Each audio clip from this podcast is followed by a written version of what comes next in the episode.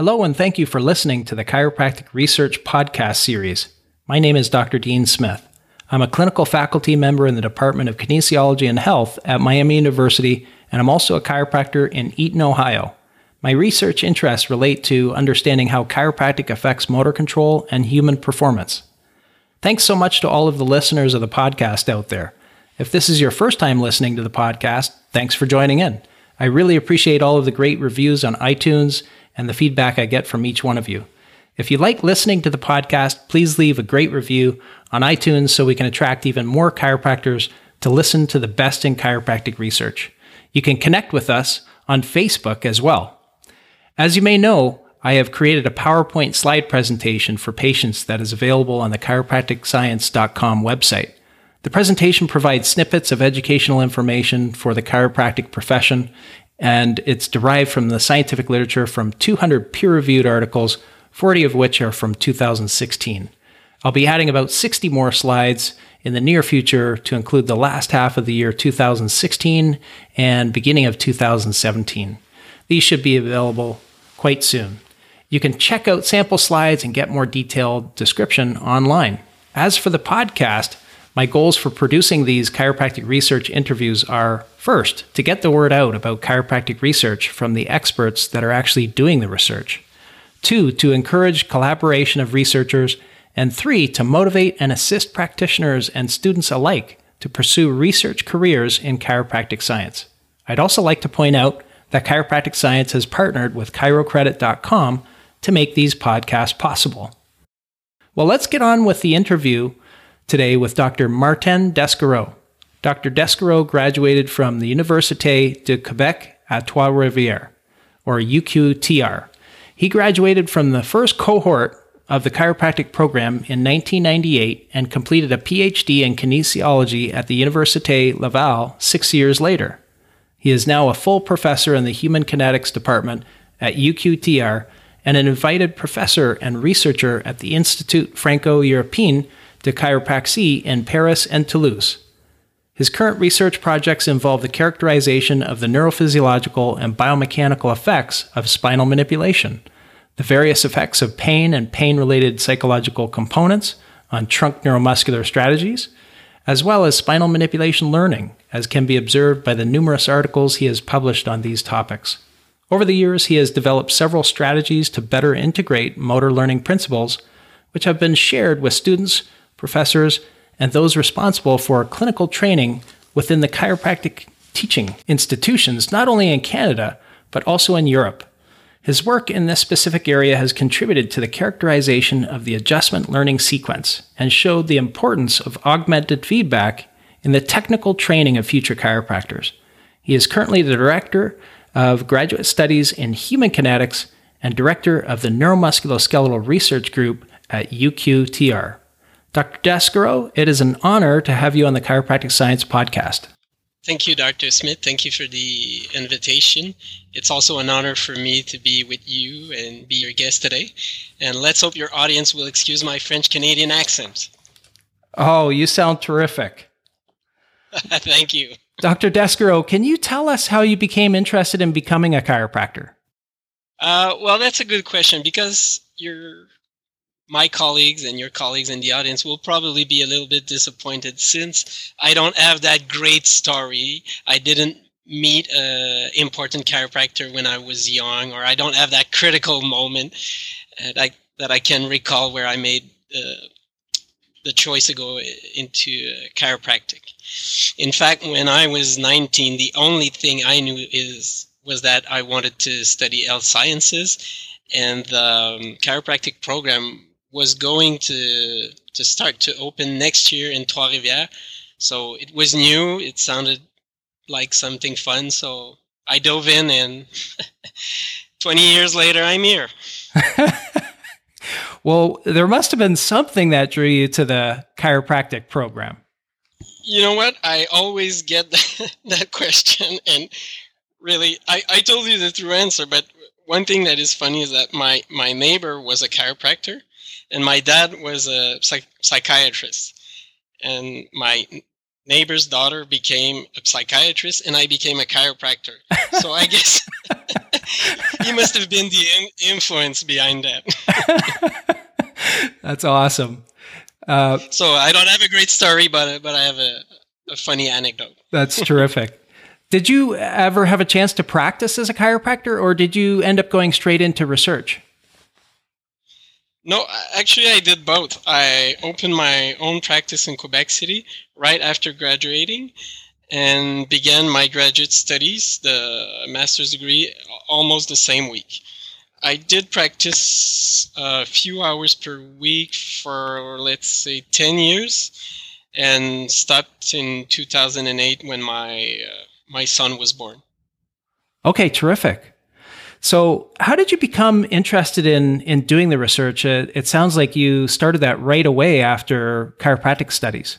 Yeah, you're right. And here in Trois-Rivières, the, the program is a university-based program. So, uh, students, most of them are enrolled uh, in the program at 19, 20 years old. So, we're done by 24.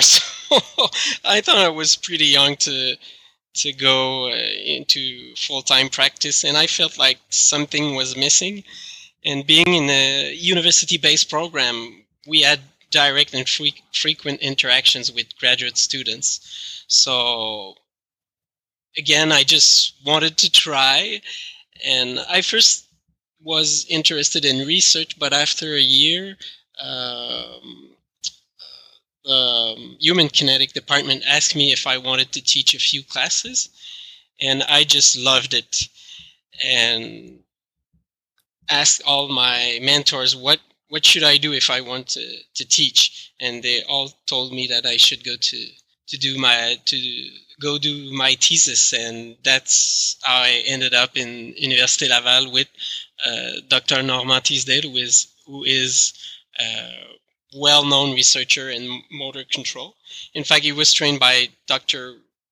Richard Schmidt, who you may know, who is considered one one of the father of modern motor control theory. So I was pretty lucky to be trained by him. And so I got in, involved in my PhD first to teach, uh, but quickly research became the, the main thing. Wow. So what's a typical day in, in your life like these days? Do you teach still or, or are you full time research? Uh, I'm not a full time researcher, but I don't teach a lot. in fact, I teach only one class per year, so 45 hours. But I like your question because people tend to believe that I work 75 hours per week in order, in order to do everything I do in research. And really, that is not the case at all. I consider myself to be rather lazy, but well organized. I like that. I'm um, going to have to um, use that. well, it can be helpful in some situations. so, a, a, typical day for me would be getting at work around seven. That's early. Uh, sometimes earlier, but I'm a morning guy, so I wake up very early, I go to work, and the first two hours are usually dedicated to reading, writing, or reviewing some some stuff. It's my quiet time.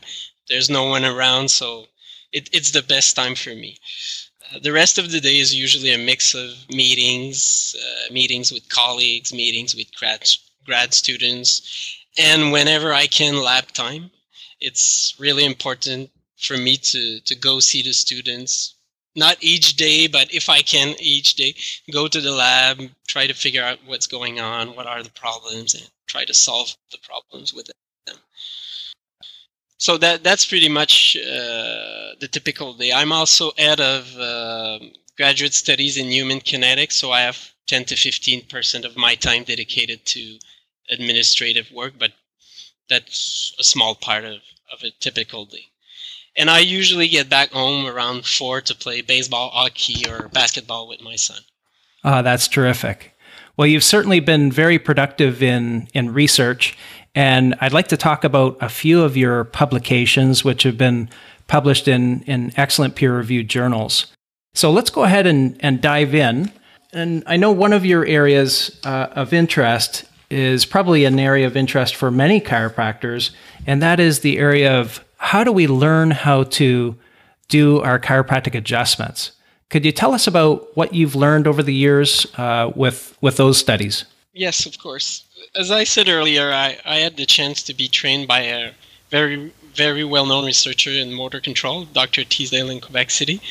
So most most of my PhD was dedicated to motor control and low back pain related stuff, but we all we had all those classes about fundamental motor control. So I thought, I, how can I use that to improve the teaching of chiropractic techniques? And in Trois-Rivières, we were very, very old-fashioned.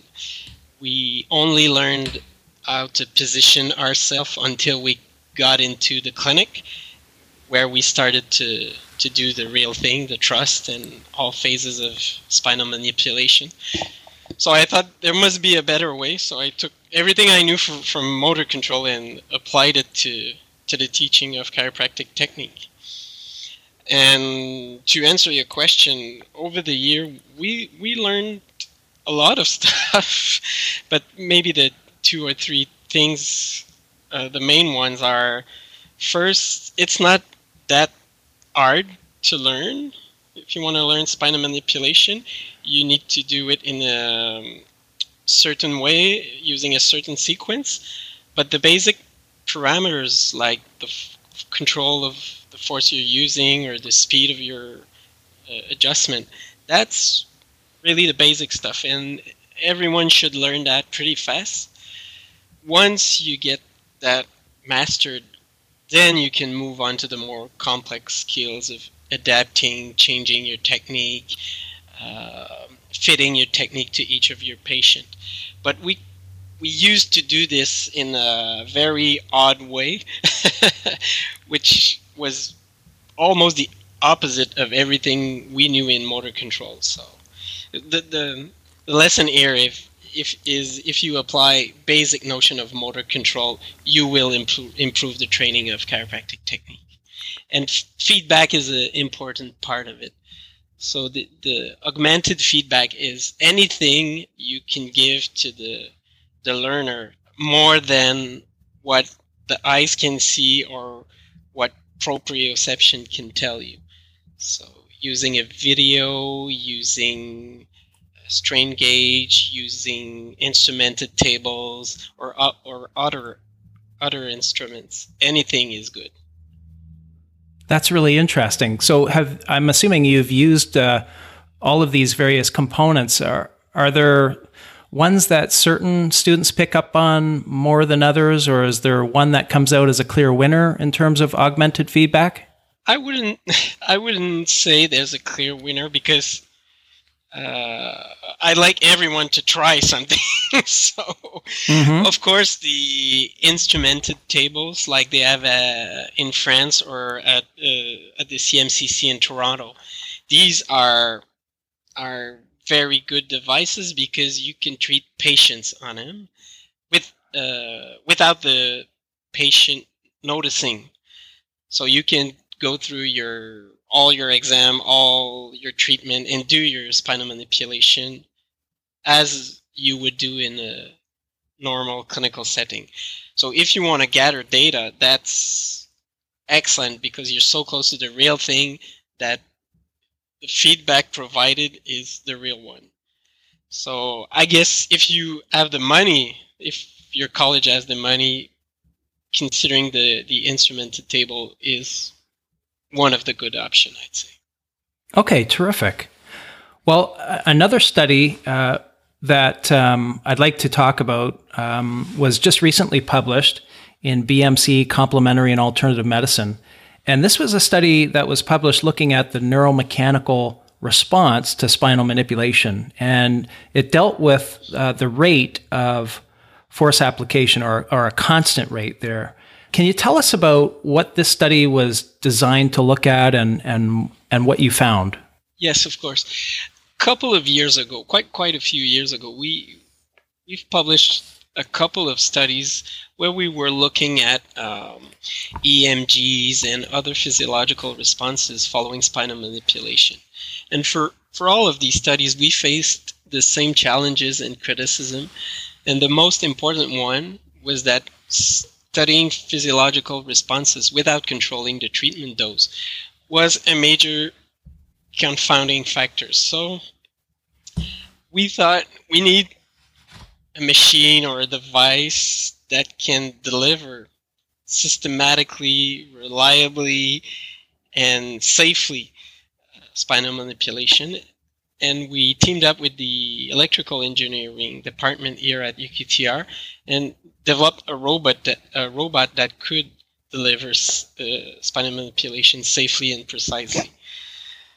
So once we we add that robot, we started a series of study looking at force, preload, thrust duration, and rate of force production to understand what is the active ingredient in spinal manipulation. What does trigger a physiological res- response? What what are the thresholds? And we're only starting, even if we have a couple of, let's say, four or five publications. We're only beginning to see trends and stuff that we could apply to or, or or transform in a more clinical trial. But what we've learned over the year, and I, I lost your initial question, but is is that the forces as an effect, thrust duration as an effect, and preload as an effect, and you can modulate all of them and trigger different responses. So we don't know yet what is the the precise ingredient uh, on which we should focus, but we're getting there. Okay, so um, so you can modulate those few parameters that you just mentioned, and depending on what the patient presents with, uh, for example, if the patient came in and they had muscle spasm, would that give you an insight as to what kind, like how fast to deliver the adjustment or what kind of preload force may be most appropriate? Is that where this kind of research may help us out? I'd say in the long run, yes. Clearly, there are, um, in the last study, we showed that the, the force seemed to be the, the important parameter for uh, vertebral movement but that uh, rate of force production seemed to be the parameter which would influence the neuro, neuromuscular response. So depending of as a clinician what you're trying to do, maybe you could modulate one or the other, but I don't I need to be cautious here because when trying to find direct clinical applications derived from mechanistic studies, uh, you really need to be careful. So these sure. studies are conducted to to better understand the underlying mechanism of spinal manipulation, and hopefully one day some other researcher will design a creative clinical trial based on our results. But for now, I wouldn't transform those results into clinical application. Even if it looks like if you want to uh, move the the the joints you might want to modulate force. If you want to trigger mu- muscular response you might want to play with the rate of force application. But it's probably a little too early to to go beyond that okay so with the force, uh, the rate of force application, was it a faster rate that triggered more of a neuromuscular response? In one of our studies, we've looked at uh, the thrust duration. So if you in- increase the speed of your spinal manipulation, the EMG response will increase. Uh, in another study, we showed that if you increase force, the the response will also increase. So in the study that we're currently talking about, we thought let's keep the rate of force constant and see if the EMG changes or not. So it, it didn't did not change much, even if force was increased and speed modulated to keep a constant rate of force. It didn't seem to influence the, the muscular response. So and other researchers uh, other researchers have suggested that rate of force might be the uh, the active ingredient in spinal manipulation, the one that would differentiate our treatment from another type of manual therapy, such as mobilization per se. So the next study we want to do is really have a range of uh, force application, a very wide one, ranging from a very fast adjustment to a slow mobilization, and see the dose response on on those physiological phenomena. Yeah, that's that's terrific. I, I remember reading some studies by Dr. Joel Pickar from Palmer, and if I remember correctly, the the they were working on animals in an animal model, but what they showed was uh, a faster uh, manipulative thrust essentially triggered greater afferent input into the spinal cord. Uh, assuming my brain yeah. isn't too foggy, but that's what I recall. No, no, it's not. You're you're absolutely right, and we've been looking at those studies too, and they they tend to show pretty much the same thing. There's something happening around. Uh, 100 to 150 millisecond. That would be the, the thrust duration. That changes the response. And that could potentially explain why our treatment are different from other type of manual therapy. But we're working on the missing link uh, between those mechanism and the clinical responses. I have a PhD student who will be presenting some of her work in DC in Washington uh, in a few weeks. But uh, that's the next step. Okay. How, the, how those responses can relate to what the, the patient is really feeling. Yeah, that's that's fantastic.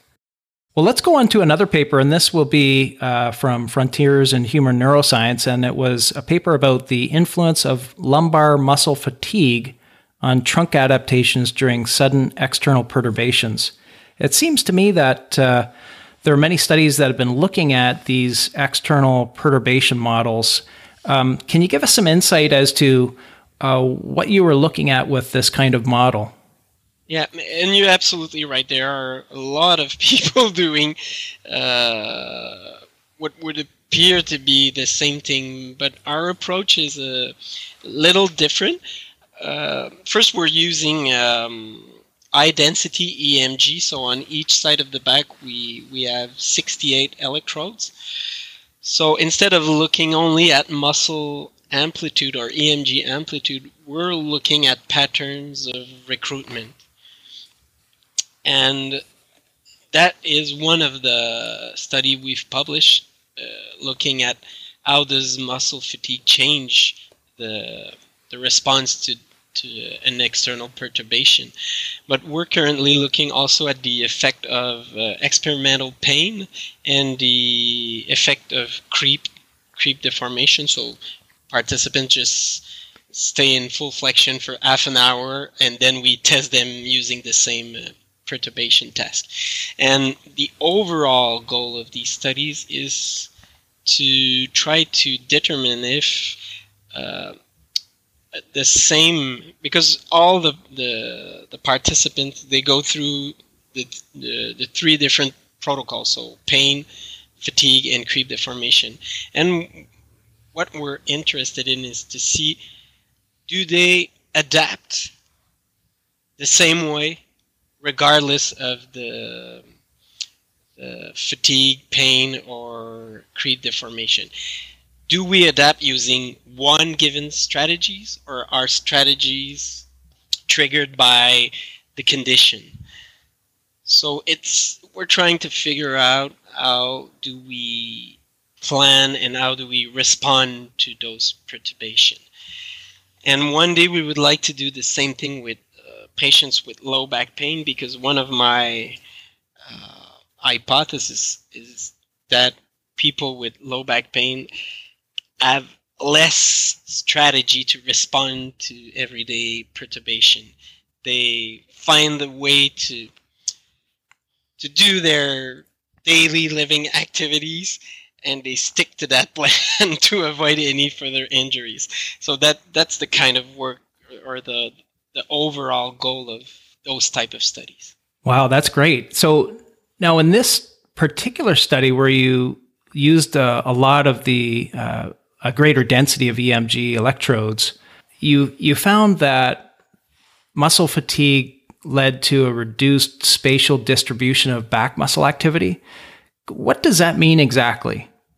We've used exactly the, the, the same electrodes or high density uh, matrices in other studies. And what, what we found is that during muscle fatigue, um, the recruitment changes. It, it at the usually at the beginning of the fatigue test, the um, muscle or the part of the muscle that will be recruited is um, towards the center and a little bit higher in the spine.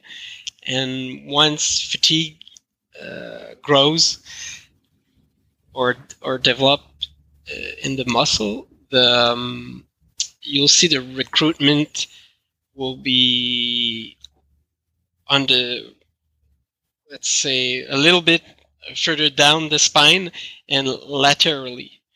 So you that's the way most of the subject would adapt to to muscle fatigue.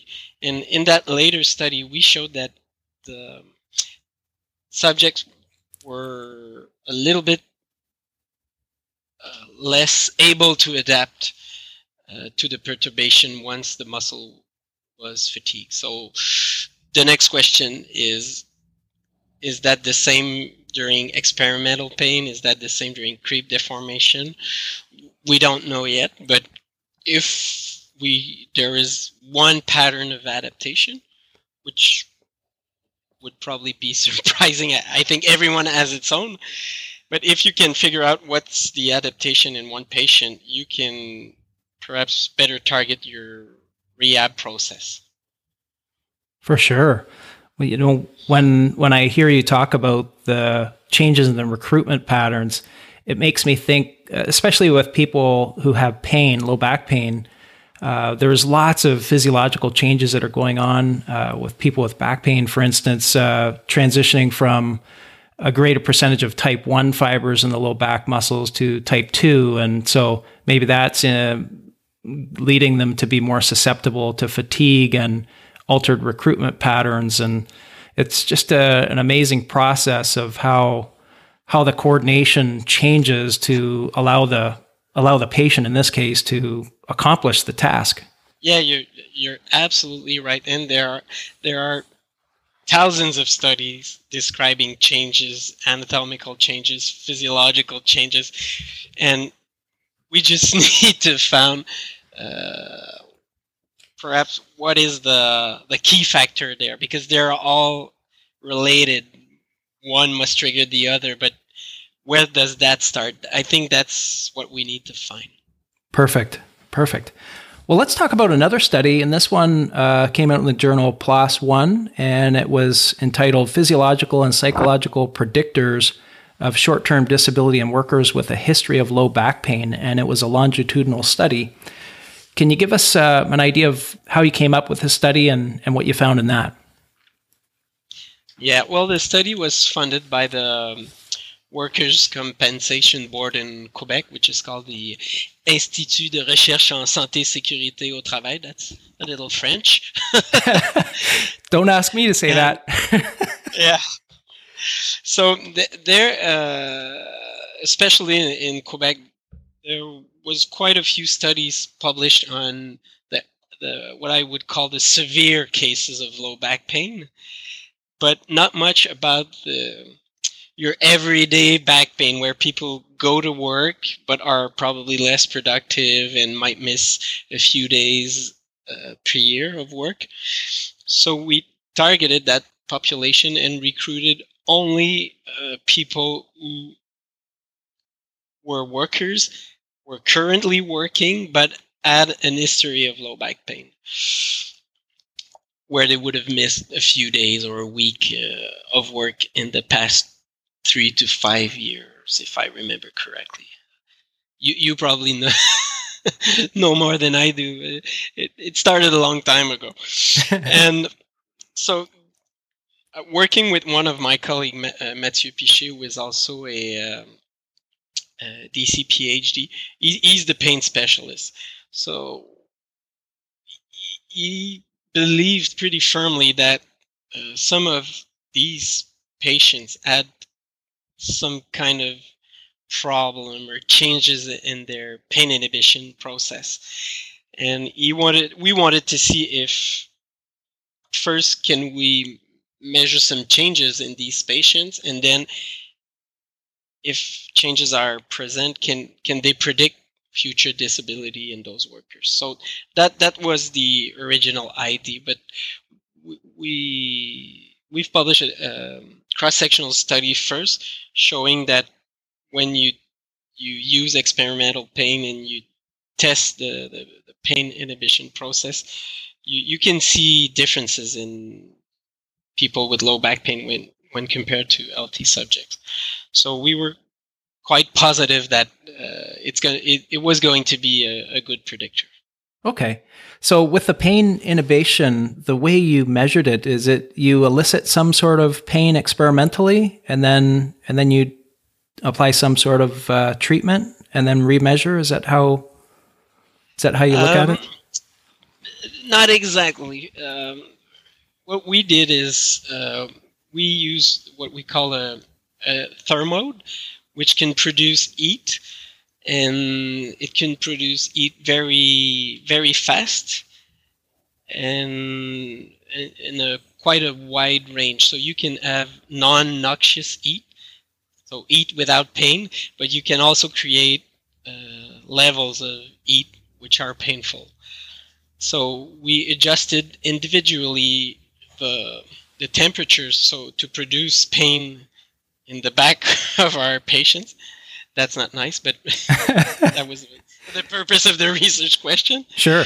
And and then uh, pain inhibition was tested by uh, putting the one end of the participant in very cold water. So if you have a, what we call a second pain, you can uh, create some inhibition or reduce the, the first pain, which was the, the back pain.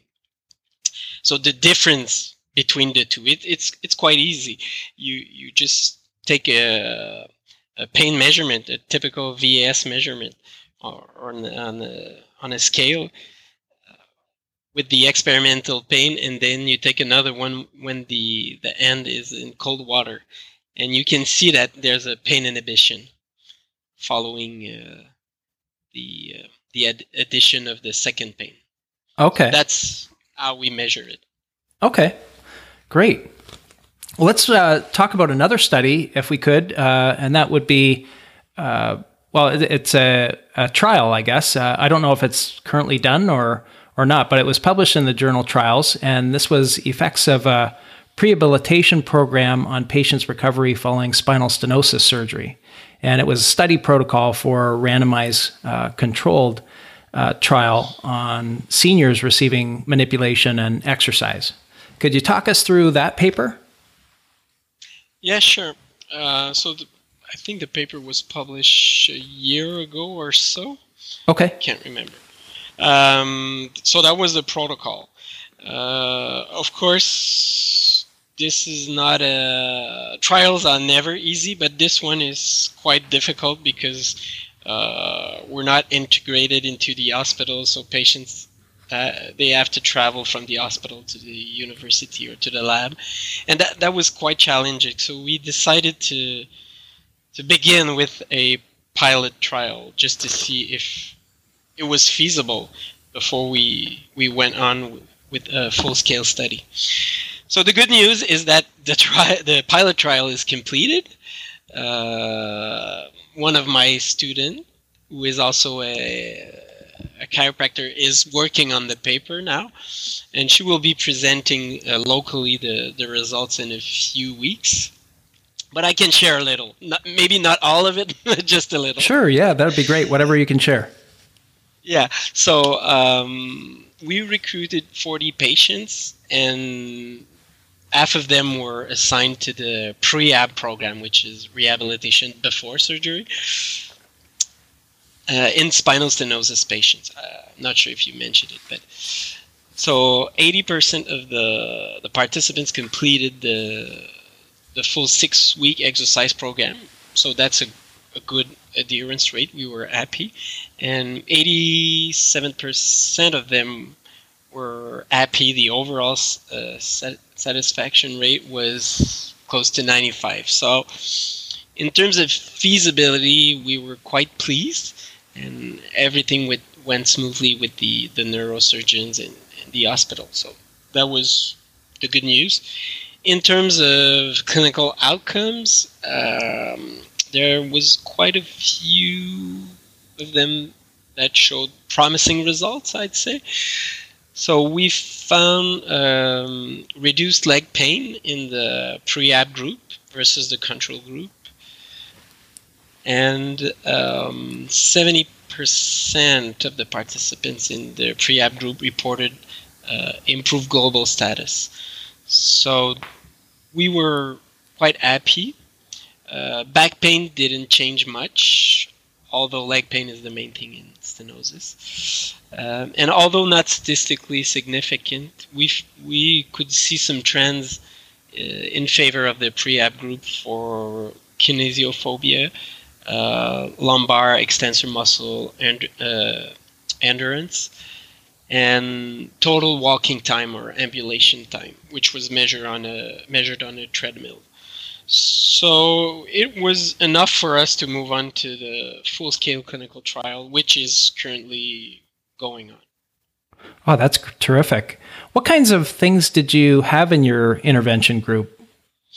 Uh, it was mostly exercise a little bit of advice and I don't like to call them that way, but let's say motor control exercise. If sure, sure, something. I, I, think that's uh, not specific at all, but um, we had to tailor the the program for each of the participants because the the range of disability was quite astonishing. Some of them came in. Uh, almost in a wheelchair. Wow. Uh, and some of them were still working, so a lot of disparities. But that's okay. If we move on to a bigger sample, that, that should be taken care of. Just out yeah, of curiosity, uh, who were the people that were doing the training with these patients? Um, my grad students, who Andrian, who is a DC, did uh, all the physical exam and the outcome assessment. Okay. And a kinesiologist from the the human kinetic department did all the the training sessions. Terrific.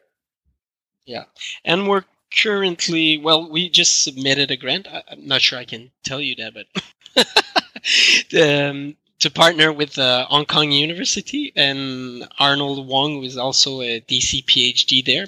Maybe you know him.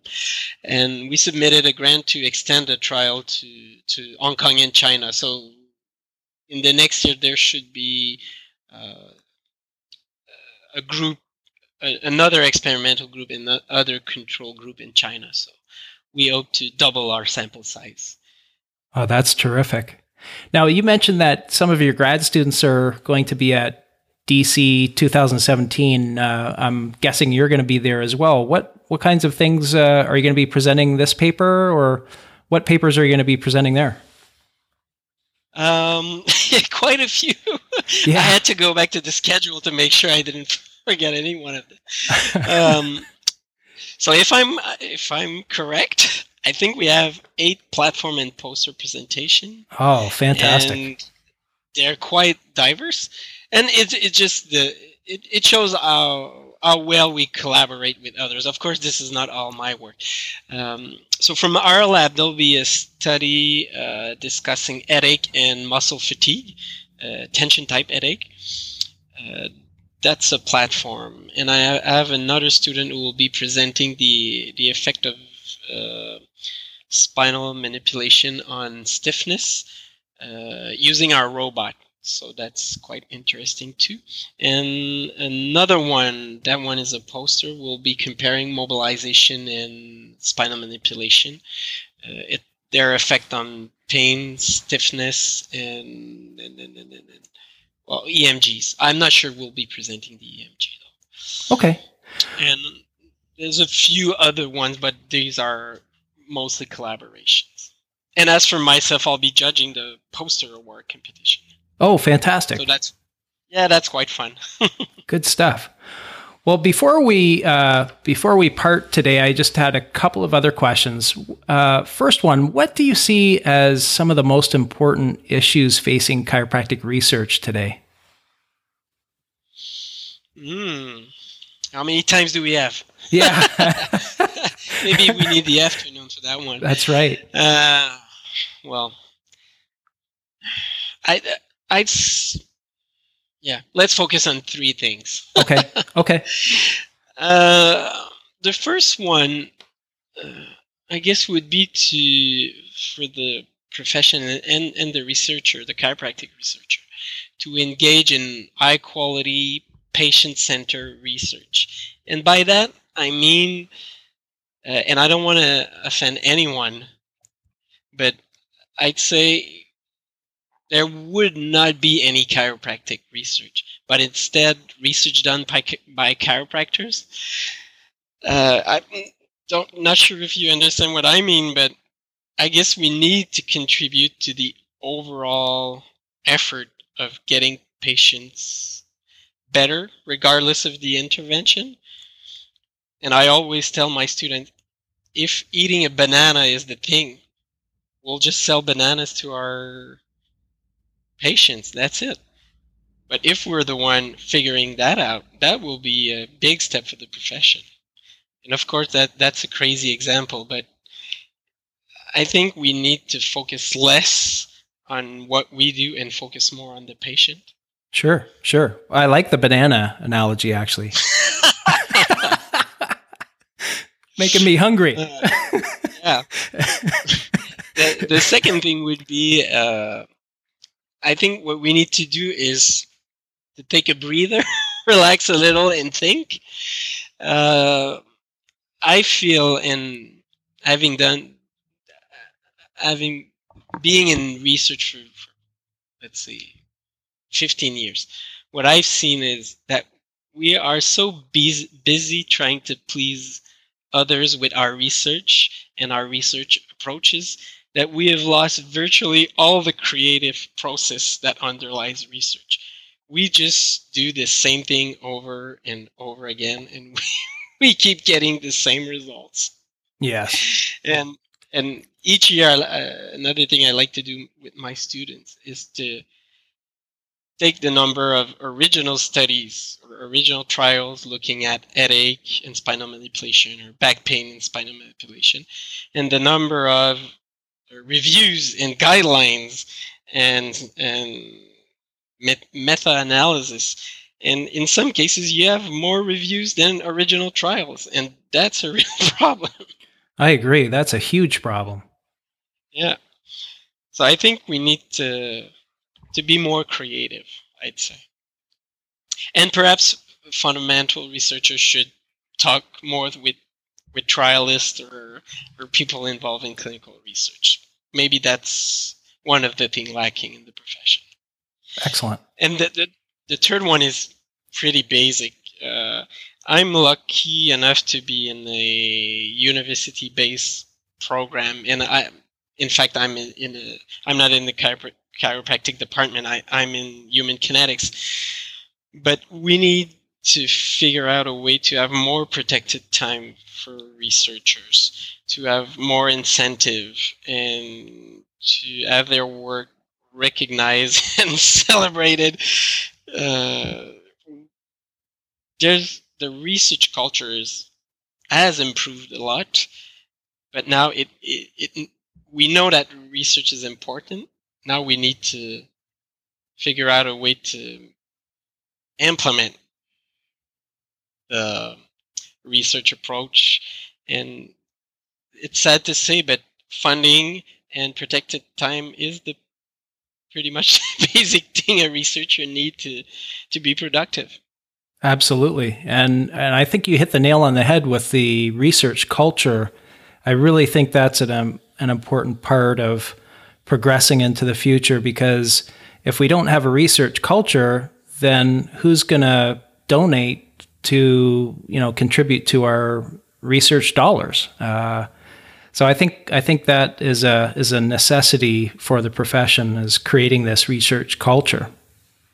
Yes, you're right, and perhaps uh, Quebec and Canada is is is a good model because you have many researchers funded by government agencies now, and we don't need to rely on the chiropractors or uh, on the insurer or our friends to fund our research. We have people thinking that wow, chiro- chiropractic research or chiropractic done, uh, research done by chiropractor is a good thing and it is helpful. So that's that is the way to go for me. I'm I'm so glad you mentioned that about the the universities and, and the funding that way. I, that's that's huge, and I wish we had something similar here in the United States. Uh, I know in in Denmark it's something similar to Canada. I'm I'm sure it's different, but uh, the concept is somewhat similar, and so those are Absolutely. both great models. Yeah, you're right. I think they're they're even luckier in Denmark. Not sure they have to apply for grants; they just get the money. but we would have to talk to our colleagues to make sure I'm not saying crazy things. well, how can I get to Denmark? That's the question, I guess. well, you, you perhaps we need to learn the language first, and I heard that's the the tough part. Uh oh. well, a goal of this uh, podcast is to motivate and assist practitioners and students alike to pursue research careers in chiropractic science. Can you offer any advice to aspiring students or chiropractors who want to engage in chiropractic research? Well, I would have only one advice, and it is based solely on my own experience. Uh, when I look at my grad students, the one that, I, that are that I am currently training, or the one who graduated and are now working in universities or other agencies, all of them got involved very early into research uh, in their first or second year uh, of of chiropractic studies. So as an undergraduate students, they were in the lab, they were helping, they were getting uh, funding to stay with us during summer, and almost all of them got funded throughout their master's degree, their PhD studies, their postdoc. So if you want and you know you want to pursue research, get in get involved as soon as possible. Terrific advice. Well, Dr. Descarreaux, I really appreciate you being on the podcast today. It was a fun interview. I, I learned a lot. Uh, I've been wanting to have you on this podcast for a long time. So thanks for coming on. Thank you, and hopefully I'll see you in Washington or not. Absolutely. Yeah, I've got a presentation there as well. Good. I'll be happy to see you there. All right, we'll meet you there. Bye bye for now. Thank you. Bye. Thanks again to everyone for listening in to today's interview with Dr. Descarreaux. If you'd like to hear previous interviews with chiropractic researchers, please check out chiropracticscience.com or iTunes or other podcasting app. I'll be in Washington, D.C. in a couple of weeks for DC 2017. If you are not aware, DC 2017 is going to be the largest chiropractic research conference ever. I'm so excited. I hope some of you will be there also so we can catch up and discuss the latest in research. Take care.